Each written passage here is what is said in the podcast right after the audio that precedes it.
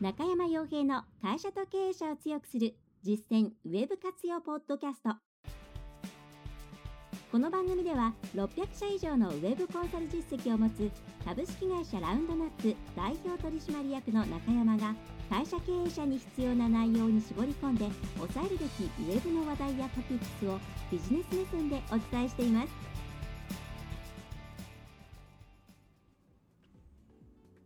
皆さんこんにちは。ラウンドナップコンサルティングの中山です。それでは本日も会社と経営者を強くする実践ウェブ活用ポッドキャストを始めていきたいと思いますのでぜひとも最後までお聞きいただければと思います。さて今回のテーマですが、まあ、ストーリーっていうところですね、まあ、これはうちが戦略を立てる時にもそれからホームページのコンテンツを作る時、まあ、特にそこかもしれませんね。非常に意識している部分ではあるんですけれども、えー、ま基本的に全てのものに対してストーリー性を持たせるあるいは感じさせるっていうところをえー、特に中小企業の方々っていうのは重要視した方がいいというかあの基本的には全てやった方がいいですね。はい、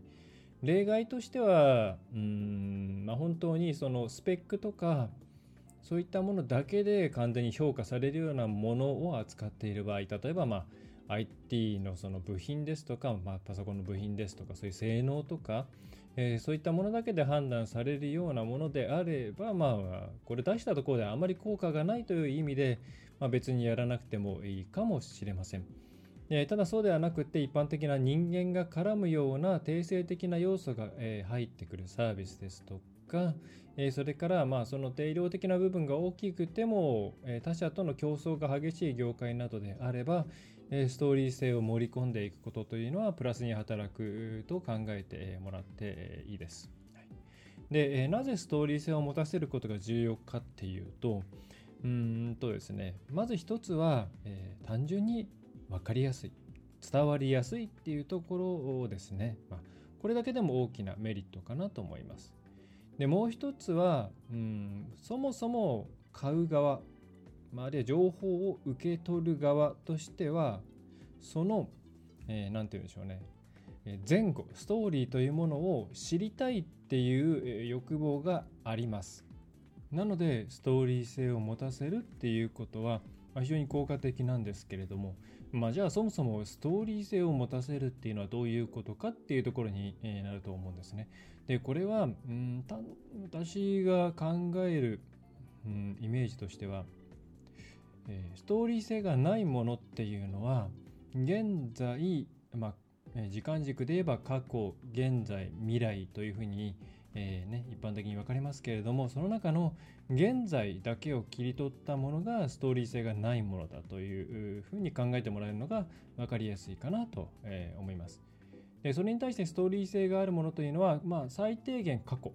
過去があって現在があってそしてできれば未来ですね。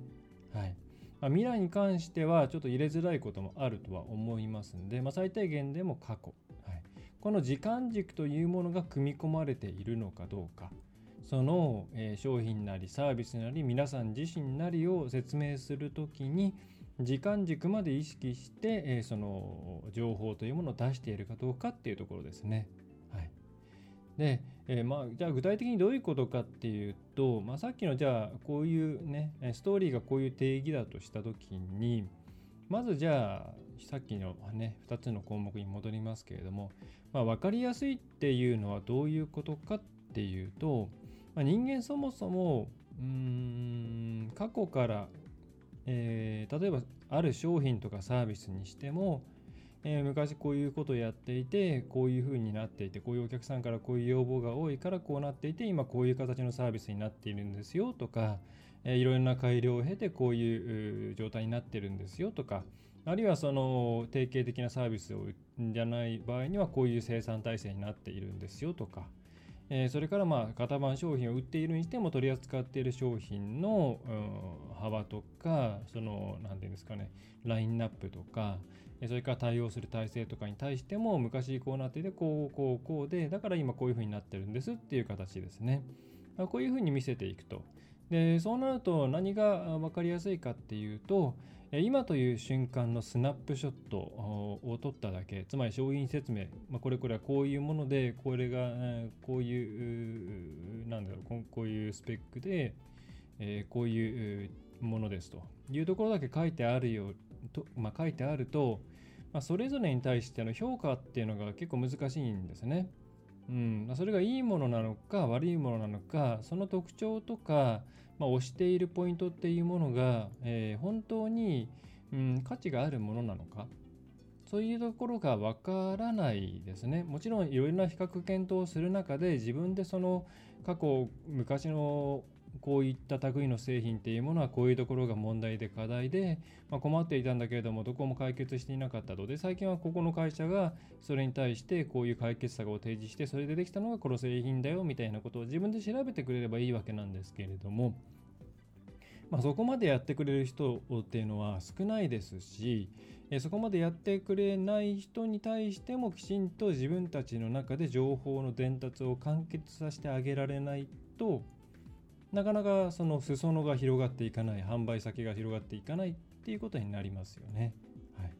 で、えー、今のこの瞬間のスナップショットっていうのは本当に、うん、何もなんだろうあの伝えられることがすごく少ないですね。でそれに対して、えー、じゃあなんでその機能がついたのかとか2世代3世代のうちの製品はこうだったとかサービスはこういうふうに進化してきたとかそういう情報を付加することによって自然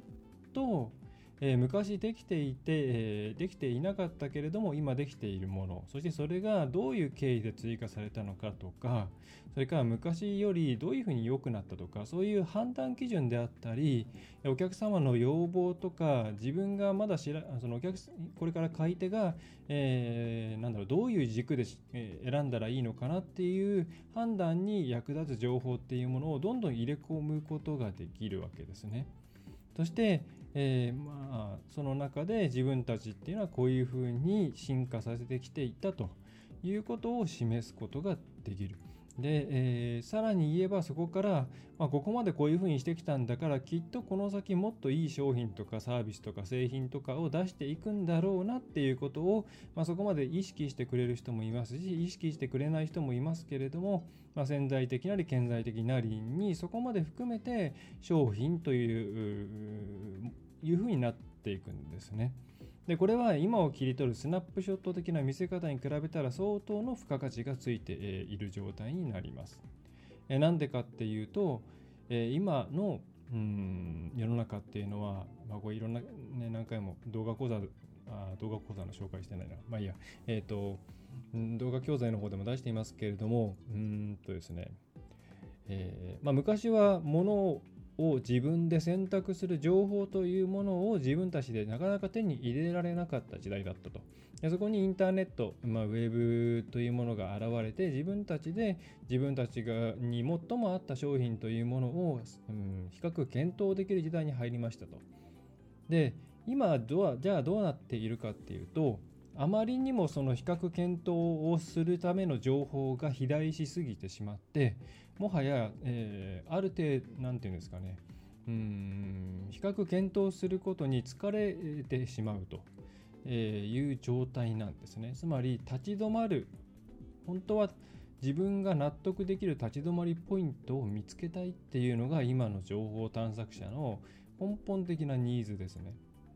例えて言うとしたら昔は例えばそうですねじゃあ服を買いますという時に、まあ、近くの商店街で、えー、という、まあ、洋服を売ってる店っていうのは、まあ、2店舗しかありませんでしたと、まあ、こっちかこっちどっちかで買うしかないと。っていう状態から、えー、いろいろこう発展していってあちょっと車出すとこここにお店があってあなんか、えー、あそことあそことあそことっていうのでを比較して、えー、一番いいの選べばいいかなっていうのがまあ、これがいわゆる、まあ、良き、古き良きなのか分かりませんが、まあ、ある程度育ってきた時代の、まあ、5年とか、まあ、もっと前かな、10年前ぐらいの、えー、ウェブの姿だと思います。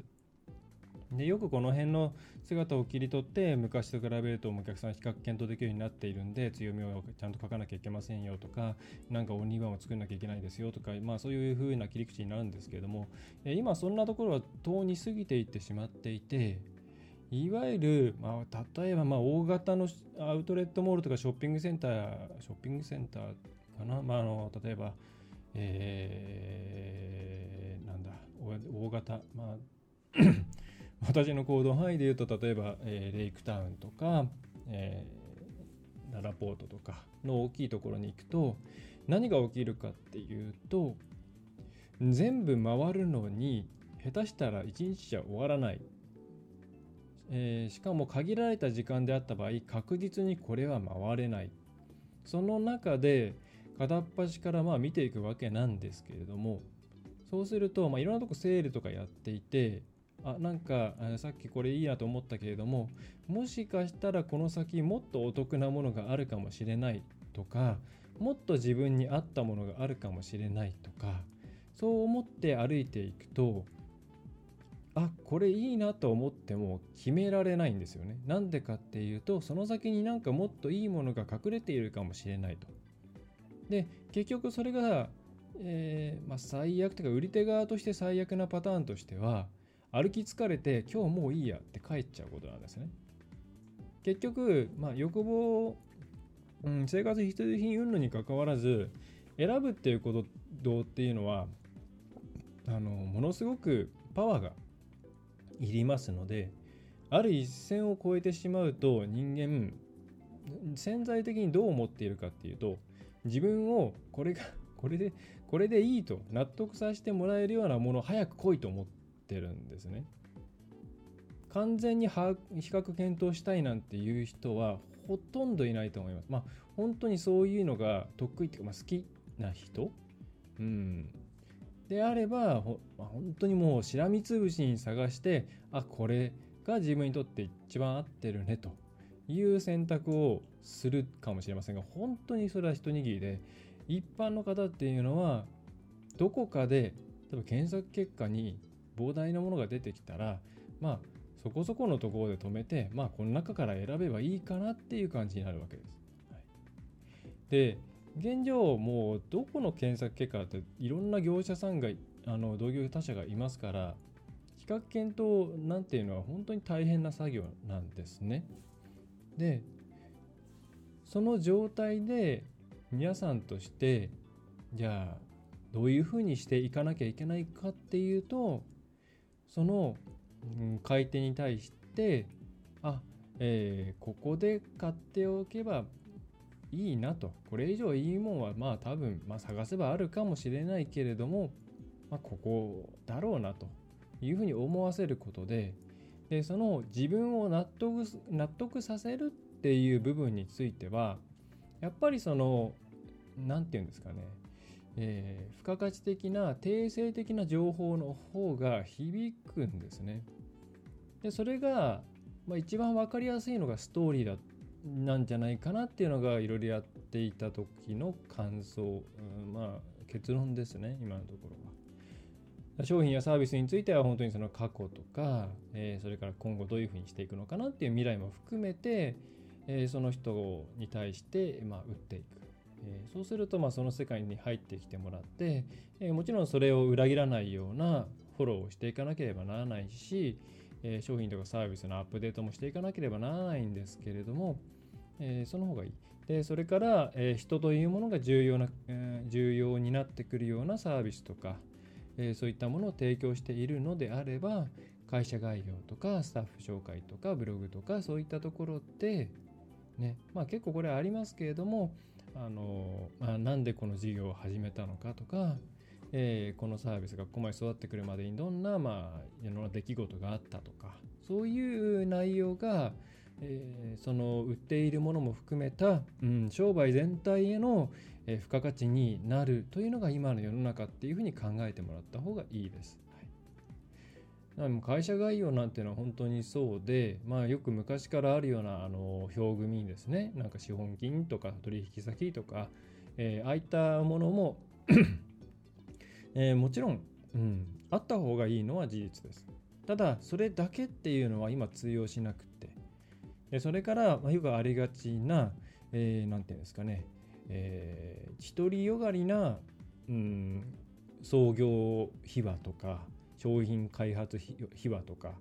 なんだよくわかんないけれども俺らたち頑張ってきたんだぞみたいなことだけが書いてあるようなやつっていうのもまあむしろ反応を落としますよね。はい、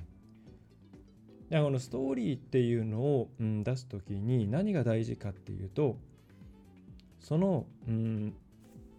すいません、えそのこちらから提供する情報っていうものがうんお客さんの、えー、にとって身近なものというか自分が関係あるものとして捉えられないと意味がないですね。あの商品やサービスには興味あるけども会社概要を見てもピンとこないっていうケースってあると思うんですけどもそれって大体そういう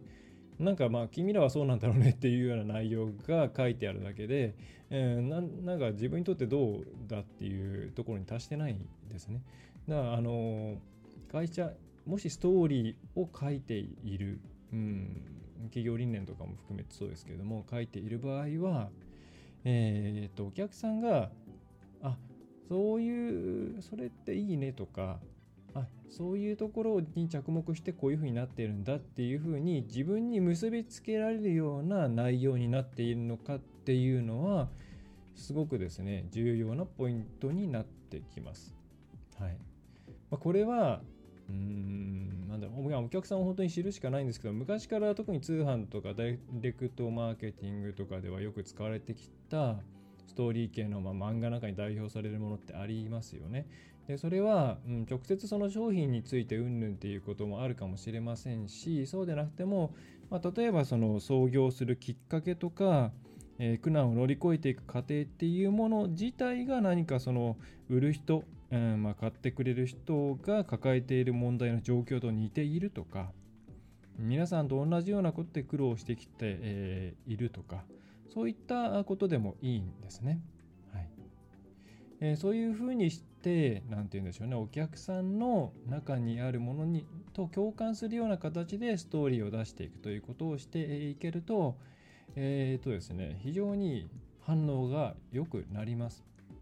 はい、全てが現在といううんスナップショットで作られてしまっているサイトっていうのはまあ代表的なのがえー、まあ、分かりやすいのは本当にあれですね EC のは大手 EC モールとかなんかのサイトっていうのは特に Amazon とかですねあの店舗とかないですからそこは、まあ、本当に今が並んでいるわけですね。はい。まあ、それに対して個人のところと比べると、まあ、なんかこうどれだけ Amazon が無機質かあの別にそれが悪いっていうわけじゃなくてあそこはそういう場なので、はい、あの予断を挟む余地がないんでそれはそれでいいんですけども私すげえ Amazon 使ってますし、えー、まあ、そういうところと普通のホームページ比べた時に、えー、受ける印象とかえー、そういったものをですね、えー、想像してもらうと分かりやすいんじゃないかなというふうに思います。はいえー、っていうことで、うん、結構ですねあのその今回何伝えたかったかっていうと第一にはうんお客さんはみんな比較検討する比較検討するって、えー、皆さん考えてるんですけどもある一定のところで止まるんですね。なんでかっていうともう年越しの毎年毎年もう扱う情報量が増えてきちゃってるんで手に負えなくなっちゃったんですね。インターネットが比較検討できるようになりました。だから他と比べて絶対的に勝てるようにしておかないと売れないですみたいな印象を持っている方って結構いらっしゃるし、それからそういう売り込みをする会社さんはあるんですけど、うん、そもそもだって企業がオンリーワン持ってるケースの方がはるかに少ないわけですね。ね、業界が100個あって各業界の判断基準の軸っていうものがお客さんが持っている判断基準の軸っていうものがじゃあ、えー、20個ぐらいあったとしたら全国で 100×20 の2000個の軸しかなくてそれぞれにオンリーワンがあったとしたら、ま、2000企業しかそれに対して、えー、当たらないわけですよね。でも日本の中小企,、えー、企業って、えー、確か中小企業だけで400万弱ぐらいあったはずで、まあ、ほとんどが中小企業なんで、まあ、大体400万ぐらいだと思うんですけど、まあ、それがですね、その人たちみんなに、あのオンリーワンとかですね、えー、これだけはうち選ばれる理由になるよっていうものを、えー、見つけられるわけがないですし、それじゃなきゃ売れないって言ったら、今までどういう商売してきたんだっていうことだと思うんですね。そうじゃなくて、別にお客さんって全てをきっちりそんなに比較しまくってないです。ウェブとか IT に慣れてる方ってその価格 .com 的な比較の仕方みたいなものをなんとなく想像しちゃうケースも多いと思うんですけどそんなにお客さんってきっちり比較してないので納得できたら選んでくれるんです。はい、ちょっと高かろうとちょっとあのなんだろう、まあ、自分に関係ない部分が多少劣っていようと足切りを超えていて信頼できてあここで、え、買うとかここにしようって選ぶと選んだその理由みたいなものを他人にちゃんと説明できているとか企業であればあの倫理書に書けるとかそういう点さえクリアしていれば、えー、きちんと、えー、あとやっていればですねあのそんな別にオンリーワンナンバーワンにならなくたって売れてい、えー、きます。えー、ということをお伝えしたかったんですね。でその、うん、なんだろうお客さんに対して納得してもらう選択してもらうというより納得してもらう、えー、時にすごく重要になってくるのがストーリーというところになってきます。はい、ぜひ皆さんの今のホームページのコンテンツとかあるいはメインうんとメインビジュアルとかキャッチコピーとかそれから会社案内とかスタッフ紹介とかそういうものを見てもらってそれがスナップショットになってないかと。もっとなんか、えー、伝えられることがあるんじゃないか。そして独りよがいになってるんじゃないか。そういったことをですねぜひ見直してみてあれなんかおかしいなと思ったらちょっと第三者も交えながらどういうふうにしていったらちゃんと伝わるかなっていうことを考えていただ考えていっていただくと見えてくるものがいっぱいあると思います。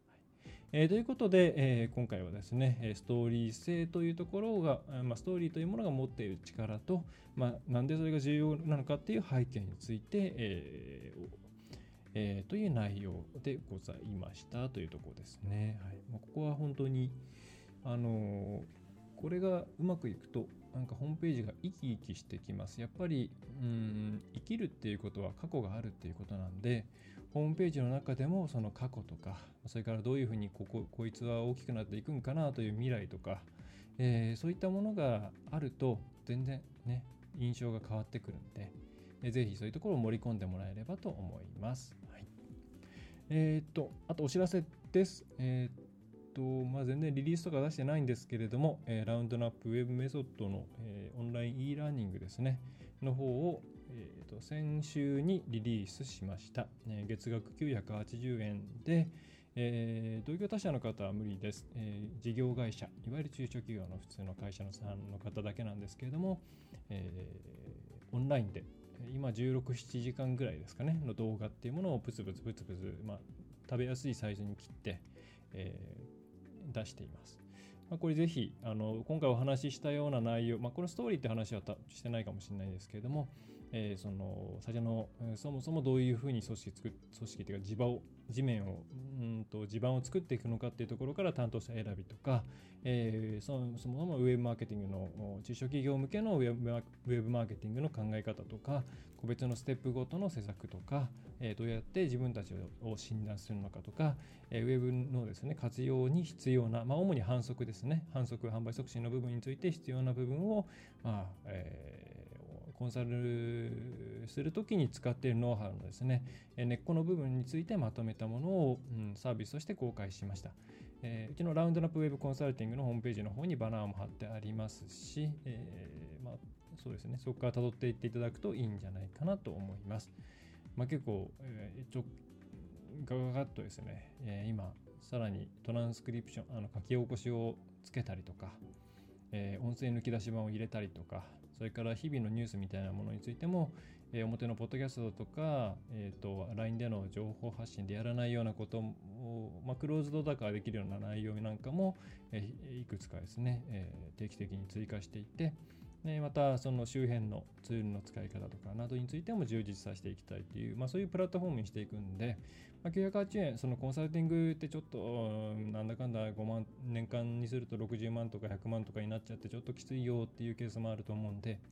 えー、そうじゃなくて、ちょっとまず自分たちでいろんなことを見直して、いろいろ頑張って、えー、そこでまあある程度利益出てきて、それそうなったらもうこのもう一歩上の段階としてコンサルお願いしてみようかなとか、えー、そういう、えまあ、うちの実力を測るっていうところも含めて、え使っていただくといいのかなと思います。もう最適約期間3ヶ月、えまあ、あとは1ヶ月ごとに更新って形なんで、まあ、最低3000円ぐらいから、え体験できるということで、まあ、ぜひですね、えー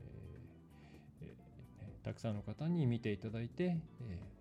ー、いただければと思います。はいまあ、一応、えー、メールでの1ヶ月にまあ 1, 1やり取りで、1やり取りじゃないな、1トピックスだけですけども、えー、メールでのサポートもついています。まあ、追加で有料での、えー、サポートもついてます。はいまあ、そんな感じでラウンドナップウェブメソッドで検索すると多分出てくると思うんで、えー、ぜひともですね、教員でもお申し込みいただけると嬉しいです。はい